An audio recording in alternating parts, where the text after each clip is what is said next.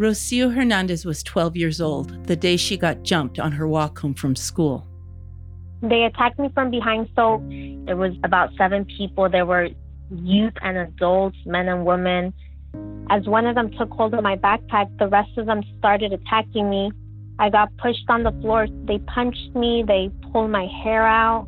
Some of them even bit me. Eventually, a neighbor came out and started yelling. I'm calling the police, let her go. I ran as fast as I could and I never looked back. I ran all the way home. When I got home, my hair was just a mess. Like I had gone through like a hurricane. I had blood coming out of my nose and out of my ears. Oh my God. One of, one of my eyes was almost shut closed. And I still remember I walked in through the door and my dad was just like, What happened to you? It was something that sometimes happened in their neighborhood gangsters randomly beating up innocent people as part of an initiation ritual. My dad just fell to his knees because he he's an ex-gang member himself. He always taught me not to make the same mistakes he did. But the day he saw me bleeding and hurting, he was angry, very angry. He he, he was thinking about doing the worst things to those those people. And I was like, In her life, in her family history, there was a way to deal with being a victim, not turn the other cheek, but more like turn the tables. And in that moment, Rocio was tempted. She didn't want to walk to school every day feeling like a victim. I was feeling hurt. I didn't feel safe at school.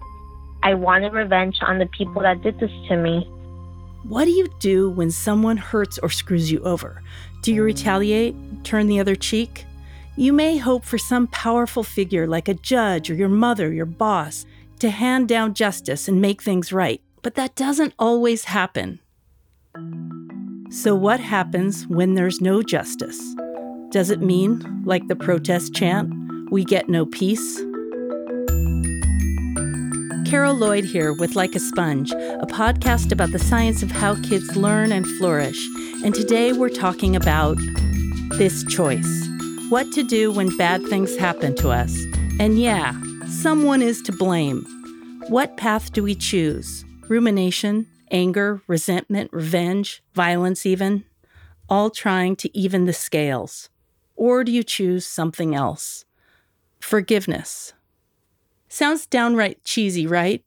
Sounds high minded, biblical even. When they shall pray toward this place, hear thou in heaven, and when thou hearest, forgive. Or maybe something your grandmother might have preached to you. But a realistic response to the modern world? Hardly. So perhaps it isn't so surprising that Rocio wasn't thinking about forgiveness that night while she was hanging out with family and neighbors in the alley where she lived. I still remember one evening uh, there was people that were my age, 17 year olds and my dad, and everybody was just saying that's not fair what they did to you. Like we can go wait for them and we can attack them and do exactly what they did to you. Yeah, to get justice, right? To feel like yeah, and you know it just yeah it just threw my dad into this angry spot. Like he was so angry. He's like, I could run them over right now. I, I'll never forget when he said that. I could run them over right now. That's how upset I am about what they did to you. What her father said scared her. I said, No, I don't want to do nothing about it. It's fine. But it resonated too. I still remember a week later at school, I was really angry. And I was, I knew that there was a choice that I had to make and that there was options. And for a long time, for weeks, like it lingered in my mind, like, should I do something? Even my middle school friends found out what happened and they were just like, oh, like you're dumb. You need to get them back. And physically, I looked every day in the mirror and I had that purple eye. I had those bruises. And even till this day, as I sit here, I have three scars on my face. A few days later, the school had one of those assemblies in the auditorium where everyone sits there and learns how to be a better person. The presentation was about forgiveness. We were sitting in the assembly. I was really upset. Just the whole idea of forgiveness and peace on the day that I was feeling that way, I just thought it was not something that I wanted to listen to. I just thought it was kind of a joke. I was like, I don't see what the point of forgiveness is. A man named Azim Khamisa started talking about his son, Tariq, a 22 year old college student who delivered pizzas part time. It was the last delivery of the evening, and he was lured to a um, bogus address uh, in North Park. And uh, as he was about to leave, he was accosted by four youth gang members, and the 14 year old fired one round. A single bullet fired by a 14 year old gang member killed Tariq. His father was devastated, grief stricken, for a time suicidal. And then he did something most people would consider strange. He reached out to his son's murderer to forgive him. He reached out to the boy's family to ask if they would join him in forming an organization to help stop youth violence and teach peace. On the stage that day, Azim Khamisa appeared with a grandfather of the boy who killed his son. I remember like it was yesterday. They said, This man's grandson shot and killed this man's son. Then they hugged. It was quiet in the auditorium. And that was really the moment that kind of made me realize like, wait, if these two men can forgive each other when the life of someone was taken, why can't I forgive somebody who hurt me? But I'm still here today. So at that moment, I realized I think I'm willing to forgive people. Suddenly, something shifted in her, and she made a decision.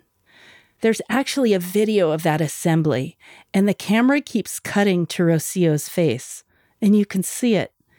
This seventh grade girl with long brown hair and this awestruck expression. And this moment, she says, changed the course of her life. After she graduated from college, Rocio sought out the organization that had given the presentation, the Tariq Khamisa Foundation, and she got a job there. Now she's one of their peace educators working at middle schools in Southern California. We teach a 10 week restorative workshop to middle school and high school students.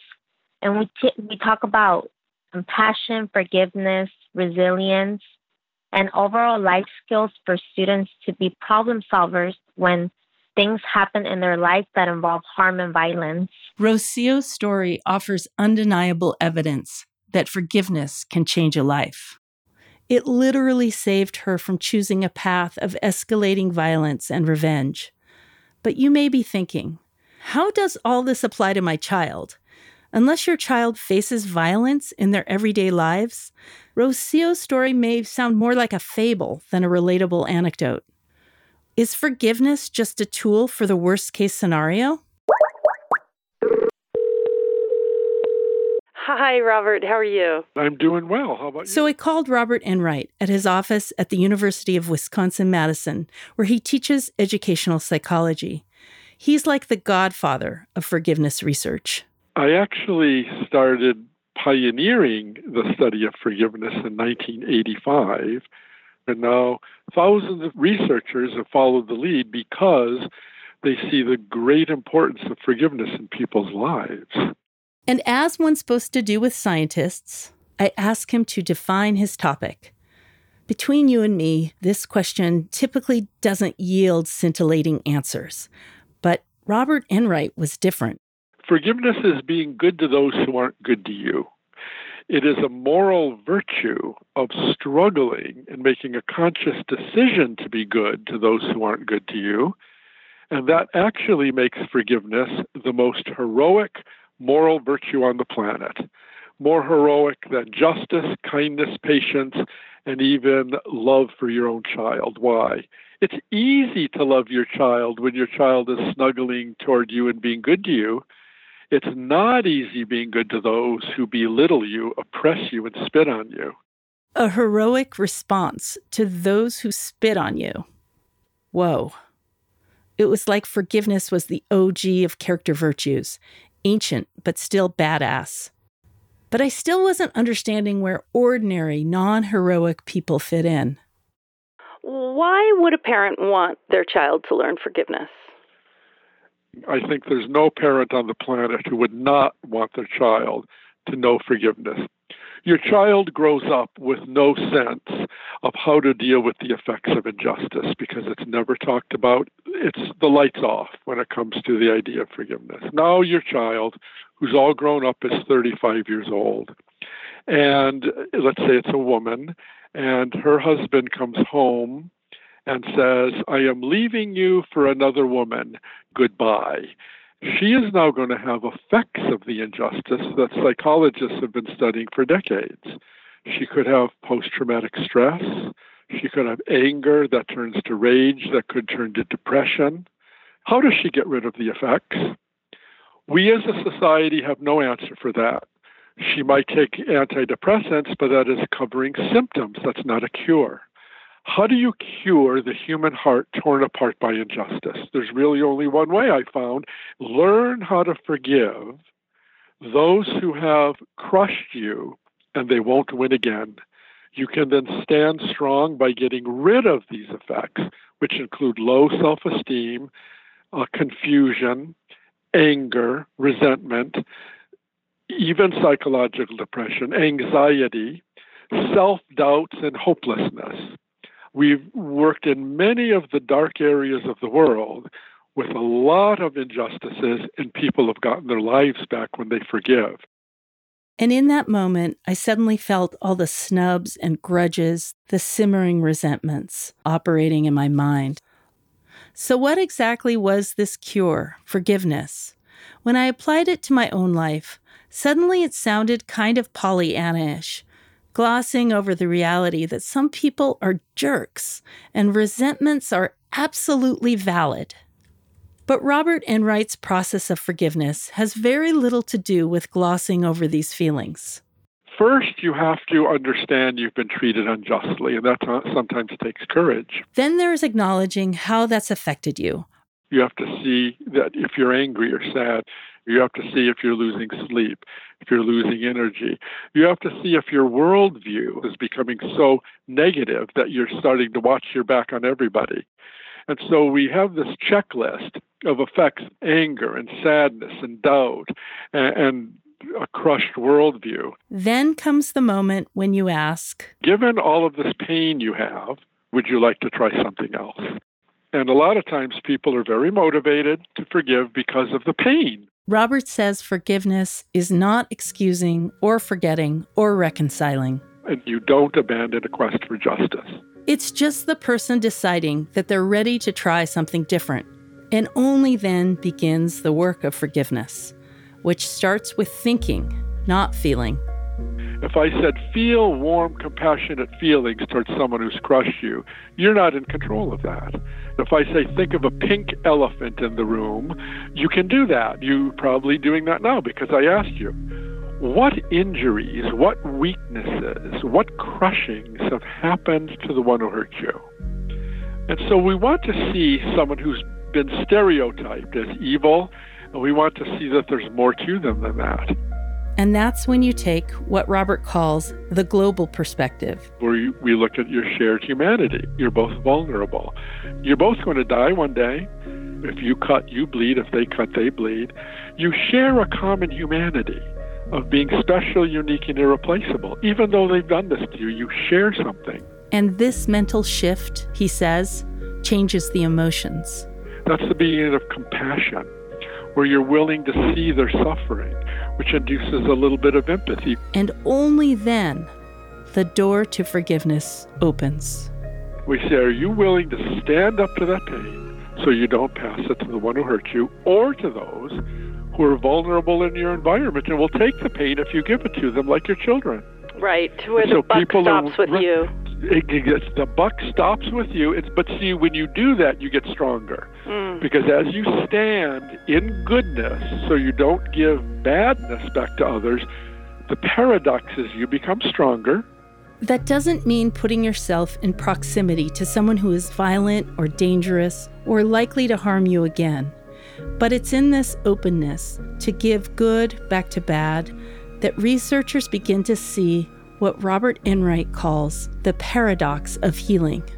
Which then enters the discovery phase, our final phase, where you find new meaning in your suffering. Hey, I'm, I'm growing from this. I'm growing stronger. I understand people's pain better than I ever have. If this sounds like an airy fairy process, maybe the hard data will convince you. In study after study, as forgiveness goes up, we see anxiety go down, anger go down, psychological depression go down in people.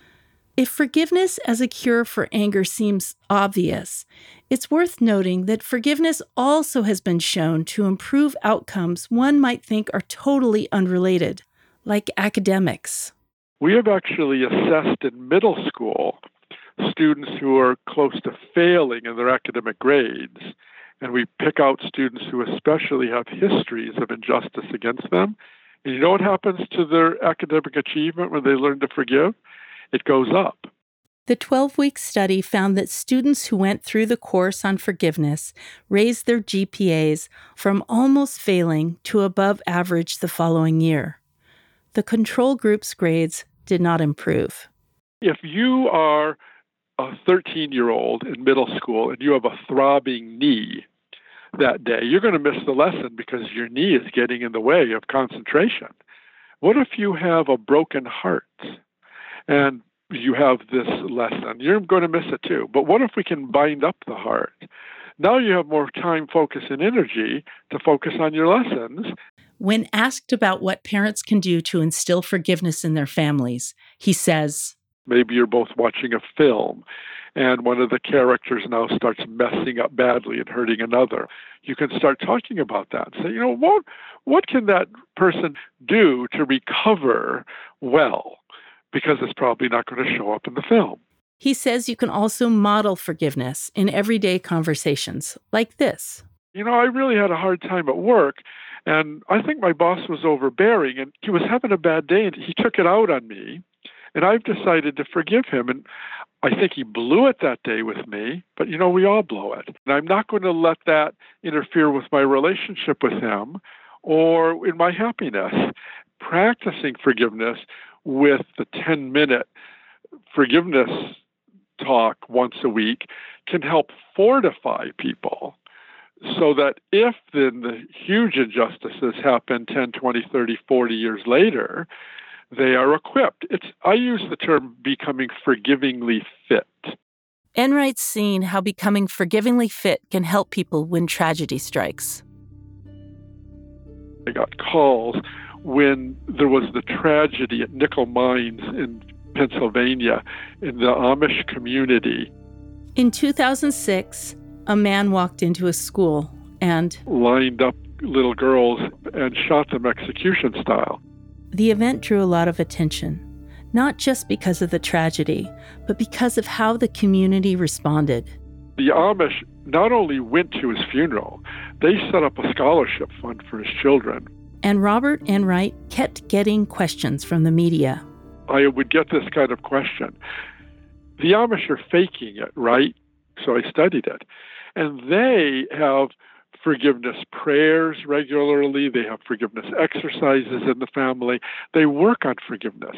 They didn't know what the tragedy would be, but you see, they were ready for it. So there's already a model that exists in the United States. And it was really a glowing model that left the world rather stunned. It was a very genuine thing. Why? Because they worked on forgiveness before the tragedy. There is a poison in the world called resentment. And that poison can kill people. And there is an antidote to that poison, which is called forgiveness.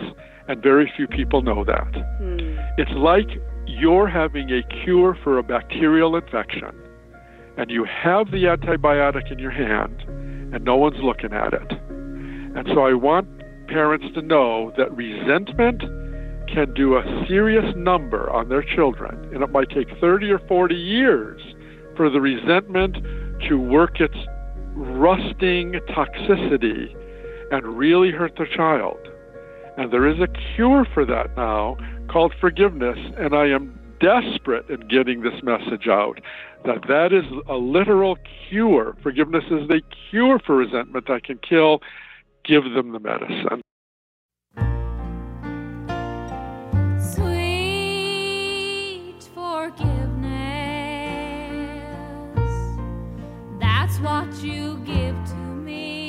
Bad things are inevitable in life.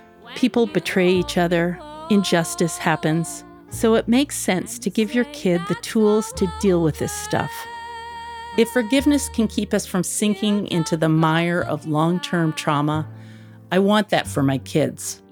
But there are also more immediate reasons to build your children's forgiveness muscles, to deal with the sticks and stones of childhood, like bullies or siblings. One is bossy. The older one like tells the little one what to do. The little one really wants his older brother's approval. They fight a lot. They com- compete over um, stuff, a lot of s- things. Hey! How are you? Carol. Hi, Carol. We visit Ojig and Isaac at their cozy two bedroom apartment in Albany, California, where they're raising their sons, Nishan, 10, and Jono, 5. The couple wanted to learn forgiveness practices because they worry about how their son's squabbles now will affect their relationship in the future. Why do they fight usually? I don't know if it's like a power thing or if they really do want the Lego piece. The Lego piece. I assumed she's talking metaphorically. Then her sons tear into the room. Little Jono, dressed rather formally in all black, looks like a miniature conductor. Beefier Nishan sports rough and tumble playwear and a Dennis the Menace swagger. Do you and your brother ever get in a fight? We always do. That's Jono. So, why do you and your brother fight? Because I want something from him. Because he's older, so he has cooler stuff. Yeah. He has cooler Legos. Not metaphorical. And then, so what happens if you want to borrow something from him? We get in a big fight. Um, How do you guys get over it? I just call my mom or my dad. And did they fix it? hmm But Jono thinks his parents haven't tried to fix the big issue. Jono, didn't what did you say the other day? Didn't you tell me that you thought if you had you wish you had all the stuff Nishan had? Yeah. Because he has, like, cooler Legos and he, like, has cooler Lego weapons. And if you had those, then? We would be happy again. Nishan expressed equal outrage. And what do you guys fight usually? like let's say like who sits in one spot or something like that and like um if he wants to borrow one of my things or like he's in like my room and I don't want him to be in it Right. I tell him not to and he's just like I'll stay here he just like pisses me off sometimes And You don't use that language, by the way. why does dad do it so what He- if Jono's sitting there? What do you do? I get mad Oh, because that's your spot. yeah And do you push him off? yeah And then what Forcefully. happens? And then Jono will Scream. scream or yell or push him back. These conflicts are such that Ojig feels like she needs to try some different tactics now to preserve their relationship later. I think my fear is that the this competitive spirit is going to get lodged in their psyche or their spirit and they're just always going to be envious or jealous of each other. That they'll just be trying to one up and tit for tatting through the, their life. So my fear is that they won't have this like substantive friendship as siblings. The boys' daily battles were wearing on their parents' nerves. So Ojig was motivated to try some of the forgiveness practices that Robert Enright had created for children. exciting. I want to test it out. Because now this gives us a tool too. For the next few months, Ojig used the practices in everyday conversations, like this one, which she captured on her cell phone when Jono came home mad about something that had happened at school. So Jono, what happened? How are you feeling right now? Um, Angry. What are you angry about? That's the first step. Acknowledge the feelings. But what happened? Then she helps him look at what happened and how it affected him. They were laughing at my um my night omelet that I created. so, so, so, so, so hard. You worked really hard to make a helmet, and then when you wore it, what, what did they say? They're just laughing. And did you have time to cool off or cool down? Mm-mm. Are you ready to consider forgiving? She asked Jono the forgiveness question, which, by the way, doesn't have a right or wrong answer. Not yet. I'm even not for, I'm not even not even ready for, yet for forgiving Ariana. And she was not making fair rules in the other game. In a parent child conversation in my house, that might be the end of it. My child vents and says they're mad. I say, X is a good friend. I know you guys will make up someday, which kind of runs roughshod over the teachable moment here. But Ojig shifts the conversation towards how forgiveness is a gift Jono can give himself. So, you know, when you say that you forgive somebody, it doesn't mean that what they did is okay. It's that you're ready to not feel angry towards them anymore. So it's up to you. And I understand you're still hurt and maybe you need a little bit more time, but it's up to you. Then she talks about all the things he can think about that might change how he feels. Can you think of things about um, whoever laughed that you like about those kids? I like about Ariana that she has cool stuff and all those other things, like costumes. And is she a nice person? hmm And she's friendly? hmm She's one of your good friends? hmm Can you see the goodness in Ariana? Mm, yeah. Just upset Does your heart feel different now? a little bit. Does it feel softer? I mean, a little bit. And that's it. Not all the way to forgiveness, no panacea, but just introducing the idea that forgiveness is there for the person who's been hurt, that there's a way to transcend all those nasty feelings. We'd hope to get a little clip of the boys working through one of the monster fights, but when I followed up with Ojig, she texted me back Sorry, Carol, they aren't holding grudges, nor are they having intense fights. I'm so sorry. They still bicker, but it's not as bad. Was this the developmental leap to the rescue? Maybe. Kids will do that to you. They're hard to keep up with. But Ojig had another theory.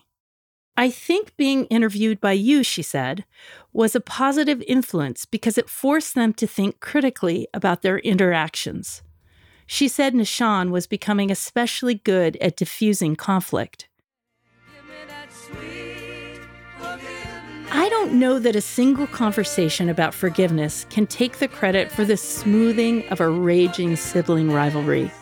But having the idea alive in the family might have been like a teaspoon of active yeast that speeds up the rising of a dough, an ingredient that helps change the dynamic.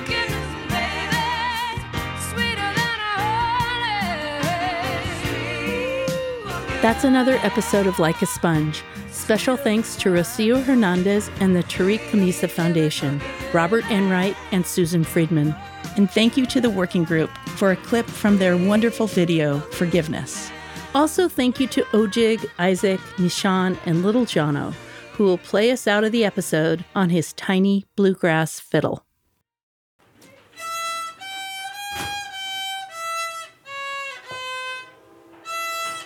Like a Sponge is produced by Carol Lloyd and me, Charity Ferreira, for Great Schools, thanks to the support of UC Berkeley's Greater Good Science Center and the John Templeton Foundation. Sound editing and design by Christopher Ferreira. Special thanks to our managing editor, Jessica Kelman, and to our advisor on the science of character, Dr. Rich Lerner. He's the director of the Institute for Applied Research in Youth Development at Tufts University. Learn more about us at greatschools.org.